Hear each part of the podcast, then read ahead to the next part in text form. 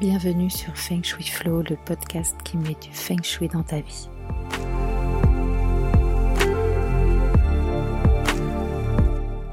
Je suis Ocharo. Ma mission est de vous aider à faire de votre habitat un véritable compagnon de vie. J'accompagne également les entrepreneurs à transformer leurs locaux professionnels en vecteurs de réussite.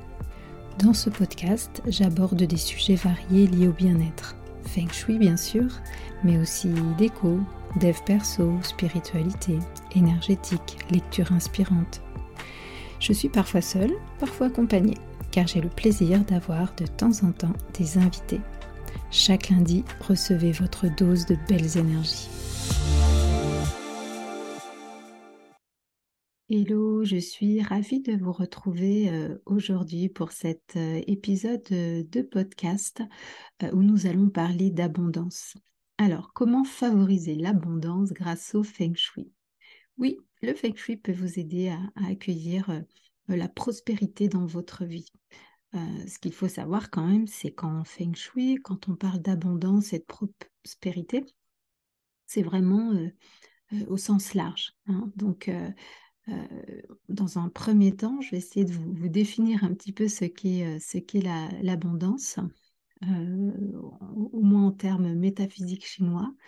Et puis, bah, je, vous, euh, euh, je, vous, expliquerai ensuite quels sont les, leviers utilisés par l'expert Feng Shui pour, justement favoriser un, environnement qui lui soit propice. Alors, dans le DICO, on nous dit que l'abondance est une grande quantité, ressources supérieures aux besoins, aisance procurée par des ressources importantes. En fait, l'abondance euh, a de multiples facettes et il ne s'agit pas seulement d'argent ou de richesse. On peut connaître la prospérité dans, nos relations, dans euh, les nombreuses opportunités qui s'offrent à nous, dans les, compétences acquises, dans les moments de joie, dans aussi euh, davantage de bien-être ou de santé. Donc, lorsque l'abondance est travaillée en feng shui, c'est vraiment sous toutes ses formes. Et on s'attachera évidemment à la zone euh, qui lui est euh, affecté, mais euh, également à des zones de l'habitat qui représentent justement ces différents aspects. Donc, il n'y a pas une zone richesse dans une maison. Et en plus, de toute façon, il y a des zones aussi personnalisées. ok, donc si on parle du sud-est, ça, c'est comment dire, c'est l'école des huit aspirations. Hein. je vous ai déjà expliqué que, cette école, en fait, c'était pas du feng shui traditionnel. ok? Dans les textes anciens, il n'y a pas cette, affectation, si vous voulez, d'aspiration avec des zones. C'est beaucoup plus subtil que ça. On regarde plus les étoiles volantes ou c'est plus à partir de chiffres quoi qu'on va déterminer effectivement quelle est votre zone création et richesse, etc.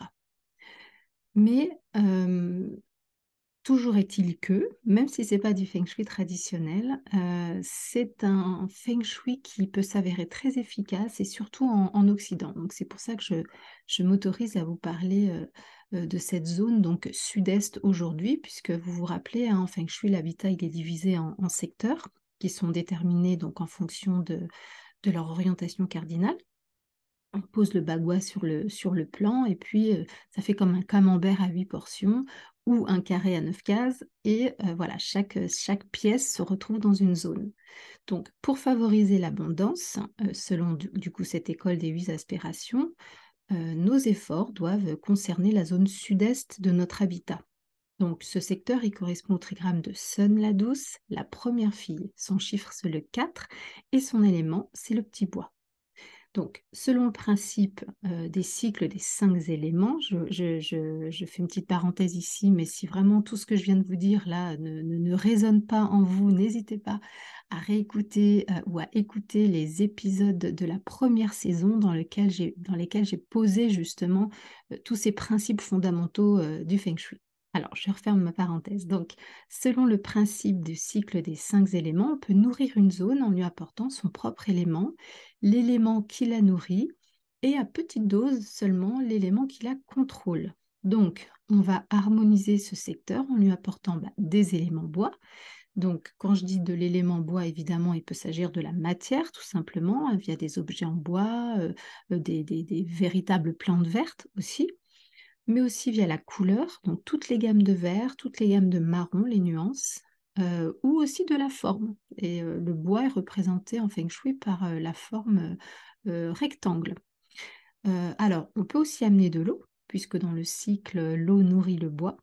Donc l'eau, ça peut être évidemment de l'eau, la matière, hein, donc un aquarium ou, ou par exemple un grand vase, voyez, avec de l'eau et des bambous. on a à la fois l'eau et le bois.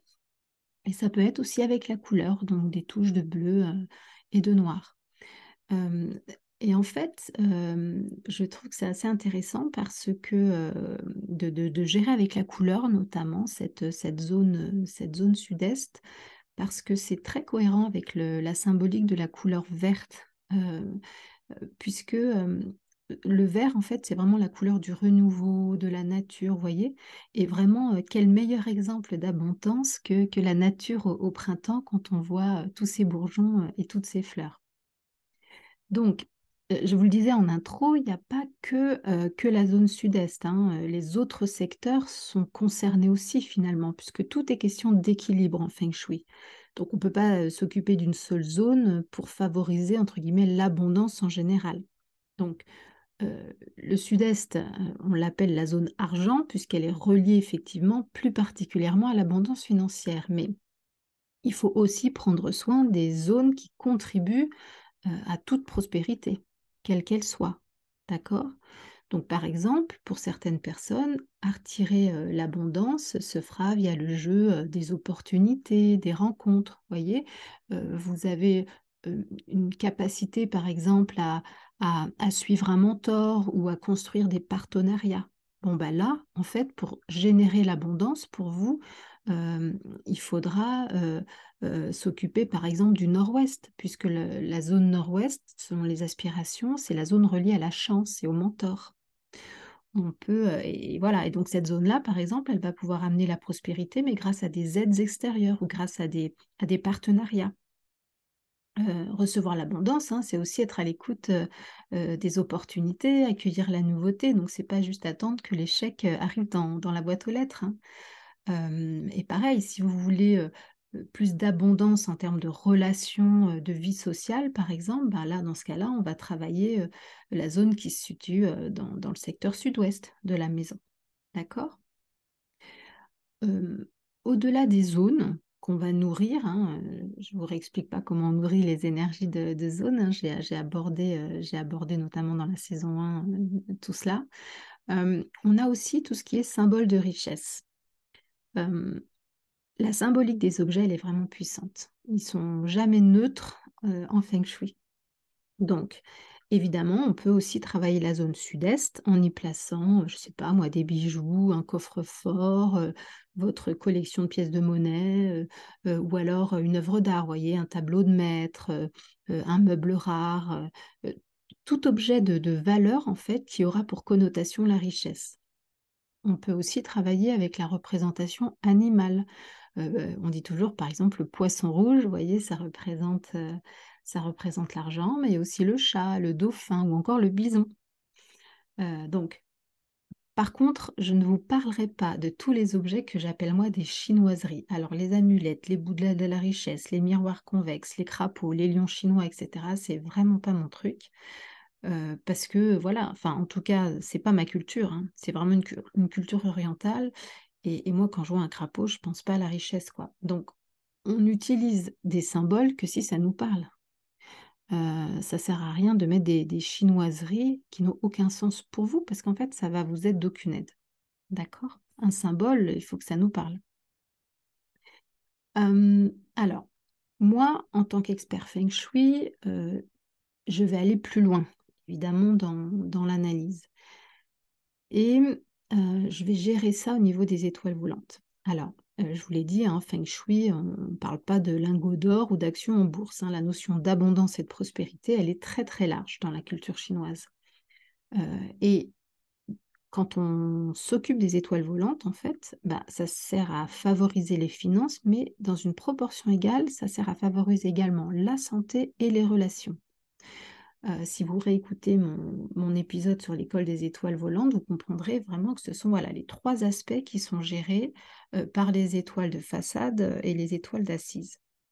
Donc ici, on adopte un feng shui qui est plus traditionnel. Hein. on est plus sur le feng shui des huit aspirations que certains appellent un peu un feng shui occidental ou new age. Là, le secteur de l'abondance, c'est pas le sud-est, c'est celui du chi qui est le plus vibrant, le wang chi.